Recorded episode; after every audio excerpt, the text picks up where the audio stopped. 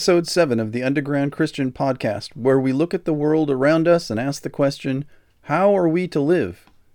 As we heard in the last episode, the Bible was irrefutably written by God, and as such is the only infallible standard of reference by which we can tell what is true and what's false. If you missed that episode, you may want to go back and listen to it. God, through the Bible, has warned us that the world is filled with people who lie and deceive. Did you ever think about why? Why do people choose to deceive others rather than just tell the truth? The answer that I would reflexively give, the, sh- the shallow answer, is because of greed. They want to get something and they think the best way to get it is to lie. But God sees deeper into the human soul than I do.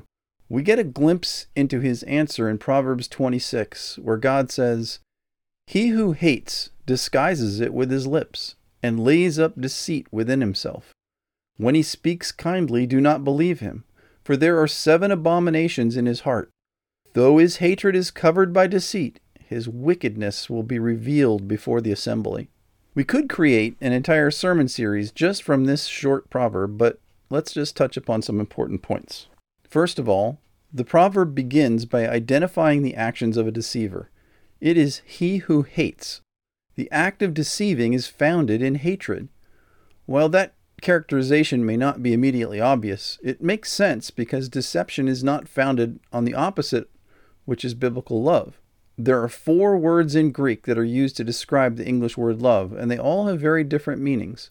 The word that's always used to describe biblical love is agape, which means a sacrificial act for the welfare or benefit of another person. It's always an act. It's never a sentiment. Agape love seeks to add something of value to another person's life. Hatred is the opposite of love because hatred seeks to subtract value from another person's life, up to and including the life itself. All deceptions are designed to benefit the deceiver at the expense of the deceived, which is an act of extraction by subtraction. It's the opposite of love, so it's hatred. All deceptions are done in secret, in proverbial darkness, so as to disguise the transfer of value until it's too late. Jesus tells us that godly truth is not implemented in secret, but in the open, in the light. In Matthew ten, he said, "Whatever I tell you in the dark, speak in the light, and what you hear in the ear, preach on the housetops." He also said, "Nor do they light a lamp and put it under a basket, but on a lampstand, and it gives light to everyone who is in the house." So the first truth of Proverbs twenty-six is that deception is based in hatred. That will become very important for us to remember later on. The next truth that God provides is that the deceiver disguises his deception with his lips. All deceivers lie, and they lie to hide the deceptions. Therefore, as an application, whenever you identify somebody lying, you should be suspicious that there might be a greater deception taking place. The rest of verse twenty-four provides more insight into the nature of a deceiver. "He who hates disguises it with his lips and lays up deceit within himself." The irony of people who deceive is that the first person they deceive is themselves. They fool themselves into rationalizing their deceit and justifying it. They think that their lies will successfully hide their deceit. They build up a reservoir of further deceit, always being ready to dispense it as needed, including to themselves. In verse twenty-five, we see their method. "When he speaks kindly, don't believe him, for there are seven abominations in his heart." This is the classic wolf in sheep's clothing example. His method is to appear concerned with the welfare of those around him while feigning compassion for those he's about to harm. Abominations of the heart are human behaviors that are abhorrent to God. They spring from the essence of our soul. Seven is God's number. We went over that last week. The number of perfection.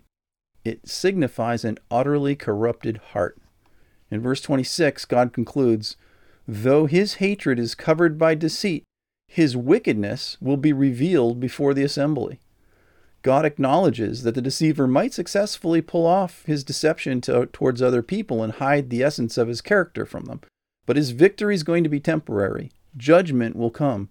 The evil schemes and actions of all deceivers and the corruption of the soul that drives these schemes will be revealed in front of everyone at the final judgment of God. Deceivers believe that they're protected by the cleverness of their deceptions. However, as the Apostle Paul warned in Galatians six seven, "Do not be deceived, for God is not mocked. Whatever a man sows, that he will also reap. God sees everything, and he never forgets anything. Everyone who chooses to contend with God rather than submitting to him will ultimately be brought to judgment. In Matthew six twenty-three, Jesus said, "If then the light in you is darkness, how terrible that darkness will be." Darkness can be likened to a living organism. It needs a special environment in which to live and thrive.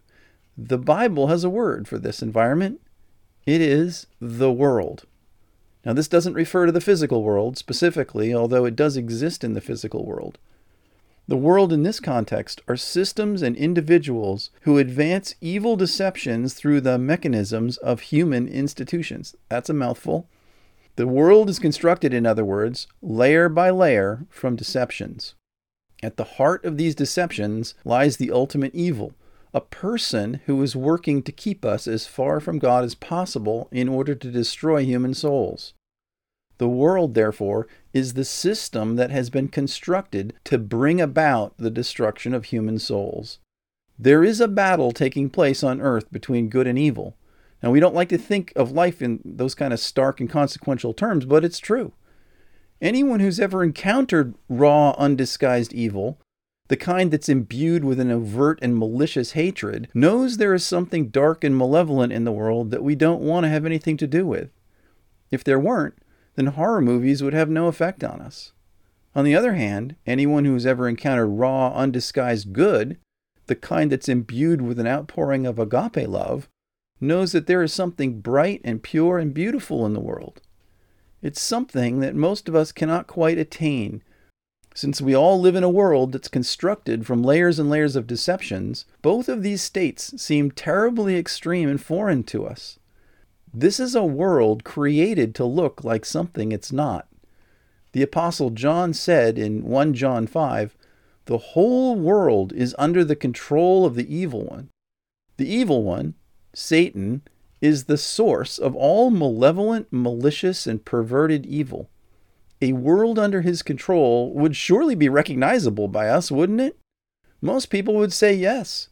That is why there are very few people who really agree with that statement. In fact, there are very few people who even believe in Satan. From our vantage point within this matrix, it's almost impossible to appreciate the extent of the truth that the world is under the control of Satan. But this is our lucky day, because today we're going to start peeling back the layers and layers of deceptions that permeate our regular, everyday American world so that we can see just how true that statement really is. Now get ready, because it's going to be quite a ride. Let's begin by looking at a few symbols. God uses symbols to signify important ideas. In the last episode, we discussed the symbology of numbers and saw how God uses the number seven to authenticate his authorship of the Bible. God uses other symbols to signify other ideas. Some common biblical symbols include goats and sheep, which signify condemned people, goats who oppose God, and forgiven people, sheep who follow God. A lamb and a dragon, which signify the two antagonists in this worldwide conflict of good and evil, Jesus and Satan. A cube and a pyramid or a capstone, which signify authority and sovereignty, and mountains and seas, which signify political rulers and the people they rule. God uses all of these symbols and a lot more to communicate his ideas in the Bible. Now, for some reason, Satan also likes to use symbols to communicate his ideas. I don't know whether he does this because God makes him do it as a form of of disclosure, or whether Satan just likes to mock God by doing it. I could go either way with it. But regardless, Satan advertises his plans through symbols. Since God and Satan both work through human beings and institutions, we look to human beings and institutions to find these symbols. God's institutions on earth are the redeemed church, which belongs to Christ, and to a lesser extent, the Jewish people who guard the Old Testament scriptures and represent God's kingdom. Yes, it's true they're currently under judgment due to their rejection of Christ, but nevertheless, they are still under the protection of God because he's not quite through with them yet. Satan has the rest of the world, though, to work with. Let's look at a small sliver of society, our society, to see how that works in our life. Now the church is the body of believers who worship God and declare Jesus as their Lord, in other words, God, and their Savior. The church has buildings and properties that are used in worship, but these are not the church. They are just things. Most Christians worship God openly in the light. Satan has his own institutions that make up a body of believers who worship him. They also have buildings and properties that are used in worship. But unlike Christians, most of Satan's followers worship him secretively in the darkness. Most of Satan's followers hide their identity as worshipers of Satan for, you know, obvious reasons. In a Christianized world, they can't, you know, advance their agendas as quickly or as effectively if they overtly identify with Satan. But they need some way to identify each other. They also feel a compelling urge to demonstrate their superiority over us and lord their control over society, particularly over Christians. So they openly but cleverly advertise themselves. Remember what John said, the whole world is under the control of Satan, except for the church and some Jews. In other words, Satanists control everything. Now, part of everything is the media. So do Satanists control the media? In America, we're talking about the alphabet soup of broadcasters, A B C, C B S, N B C, Fox, and their written media allies. Well, let's find out. Since God uses numbers to advertise himself, we might suspect that Satan will use numbers to advertise himself too. One of God's favorite numbers is seven. One of Satan's favorite numbers is thirty-three. I'm not going to talk about what thirty-three means, but let's just examine thirty-three. Now, there's nothing special about thirty-three by itself, right? There's no reason for it to show up with any more frequency than any other number, like twenty-three or forty-three or seventy-seven or sixteen, for example. They're all just numbers. So if it shows up with an unusual frequency in the media, then we can at least know that there must be some significance to it. We may not know what the significance is, but if it appears regularly where it should not, then we can at least know that it has some significance. Furthermore, because the significance is not obvious, we might surmise that the significance is secret. It is a secret significance for those who are in on the secret. Let's take COVID, for example. This podcast has discussed how the response to COVID is deviated from the normal responses to viruses and the possible implications of those deviations. What are the chances that the number thirty-three would show up regularly with regard to the COVID pandemic? Is there any reason you can think of why the number thirty-three would be intimately associated with this supposed pandemic? Any medical reason? Any technical reason? I've selected a handful of headlines from around the world, these are media sources, concerning the COVID pandemic. I want you to listen closely for their common denominator.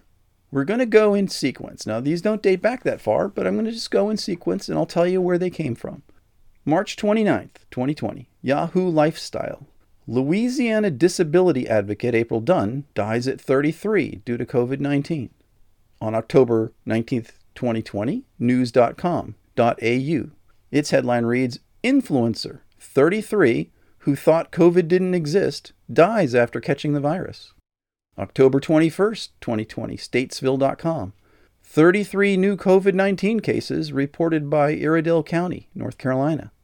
January nineteenth, twenty twenty-one, Patch dot com. Illinois coronavirus update, January nineteenth, four thousand three hundred eighteen new cases, thirty-three deaths in Illinois. two sixteen twenty-one, The Irish Times. COVID nineteen, seven hundred forty-four mo- more cases and thirty-three further deaths in the state. March twenty-first, twenty twenty-one, West Bridgeford Wire. U K COVID update, thirty-three deaths and five thousand three hundred twelve cases, United Kingdom. March twenty-first, same day, twenty twenty-one, on Mass Live. Massachusetts reports one thousand six hundred seventy-eight new COVID cases, thirty-three more deaths.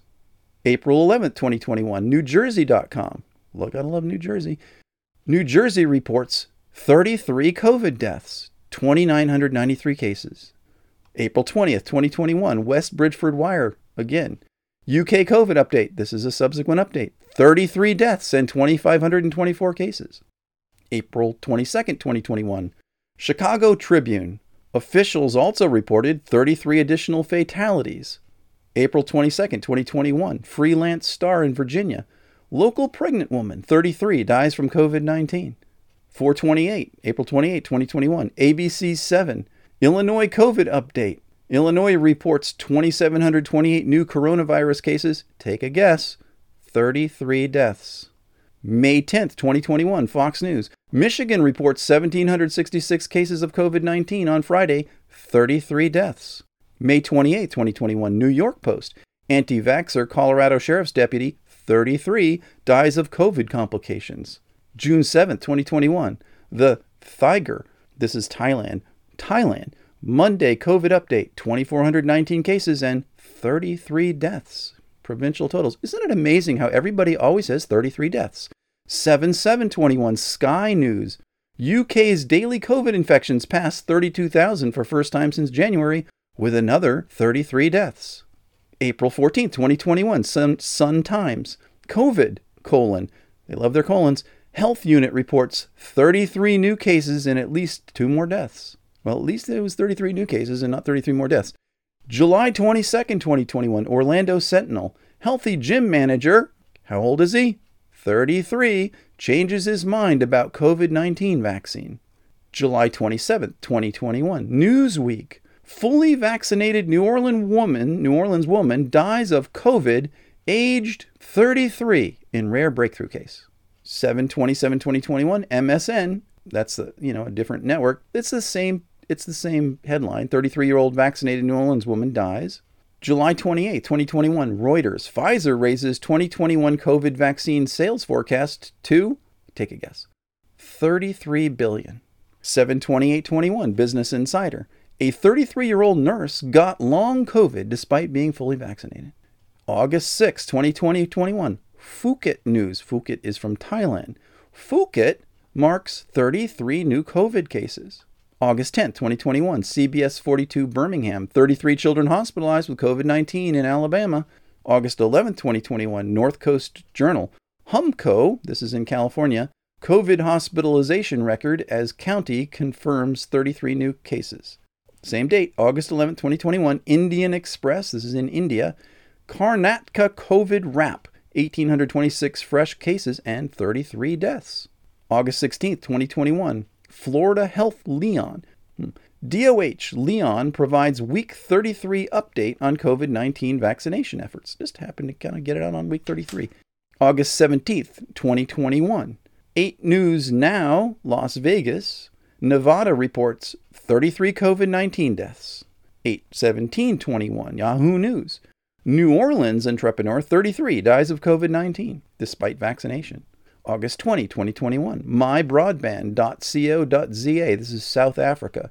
A couple aged thirty-three and thirty-five die from COVID nineteen. The Navajo Nation, eight twenty-two twenty-one, thirty-three new cases. August twenty-fourth, twenty twenty-one, W B A Y in Wisconsin. COVID nineteen in Wisconsin, thirty-three deaths, two hundred eighty-six hospitalizations. Hawaii News, eight twenty-seven, thirty-three new COVID nineteen cases. Reuters, eight twenty-eight twenty-one, China reports thirty-three COVID nineteen cases. Mercury News, eight twenty-eight twenty-one, Fremont schools see thirty-three COVID I D cases. Am I making the point? This goes on and it goes on and it goes on. We'll skip ahead to September. Newport Buzz, thirty-three legislators call on Governor McKee to reverse COVID vaccine mandate for frontline workers. Indian Express, this is India. Odisha on September eighth. Odisha, not thirty-three students from two schools test positive for COVID. Madison City Journal, nine eight twenty-one. Weekly COVID cases down thirty-three percent. And finally, the Guardian Island on September ninth. thirty-three new COVID nineteen cases Wednesday. That's in Hawaii. And just in case you think thirty-three is limited to just COVID, in other words, the death rates and, you know, people's ages and things, here are a few more. On March fourth, twenty twenty, the California governor issued Executive Order N thirty-three, twenty COVID health order. It's about COVID.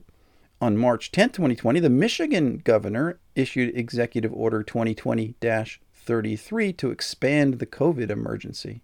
And last but not least, on September tenth, twenty twenty-one, POTUS, you know, the uh, the president, Joe Biden has signed a record, take a guess, thirty-three executive orders in just one week. A record for any president. Now, without specifying what thirty-three means or who is behind it, I can tell you some things about it. This is from my intelligence background. First of all, it's a way of communicating something to the people who know what it means. It's a way of mocking those who do not know what it means. It's a demonstration of control and power. It's also a statement that the COVID pandemic is artificial. In other words, it's a created pandemic. Y- you know why I say that? Because thirty-three is embedded all over the place. That's a signal to people. That that doesn't just happen unless they have created something that needs to be signaled from. It's a statement that the COVID pandemic is the means by which those in control will advance an agenda. It doesn't say what the agenda is, but it's pretty obvious that there are people in control, and it's kind of their way of saying, yep, we're advancing our agenda. It's a way also of demonstrating that the agenda is advancing as designed and without significant resistance. Now, those are some pretty serious accusations I just made, and I'm not going to defend them at this time, but I just point them out to you so that you will be cognizant of what's going on. We'll get to the defense of those accusations as we go along. So, at least at this point, it should be clear that something is happening in the media, and not just the media in America, but also around the world. There is some common message understood by people in the media around the world, or at least that is being directed through the media around the world, and it's obviously intended for somebody to understand. That makes the originator of the message a pretty powerful and influential person, whatever the message means. He has the whole world in his hands. Jesus said the gates of hell will not prevail against his church. Gates. Gates are used to keep something out. The church invaded Satan's dominion, and he couldn't stop it. That doesn't mean that he's fine with it. Quite the opposite. He's fighting back to preserve his dominion. What is the extent of Satan's dominion in America? We'll come back next time and we'll go a little deeper to find out. If you find this podcast interesting or useful or important or even a little bit ridiculous but entertaining, please recommend it to your family and friends. This is not a commercial enterprise, so I have no access to clever advertising strategies or intricate internet optimizations. I don't even have a website set up yet. There's no budget for this podcast, so it's limited to what I can invest from, you know, my regular job. Hopefully God will allow me to keep my regular job for a while so I can continue the podcast. Underground Christian can be heard on Podbean, Spotify, Amazon Music Audible, and Google Podcasts. I believe it's also on Apple Podcasts, so you have to go and uh, check that out. If you want to contact me, please send an email to underground christian at outlook dot com. I will respond as soon as I can. If you wish to help with the podcast in some way, please let me know in an email, but I appreciate you just for listening to each episode. Until next time, keep your eyes up, your head down, and if it is in your heart, make yourself available to do the work of God. But if it's not in your heart, may God grant you a new heart for Him.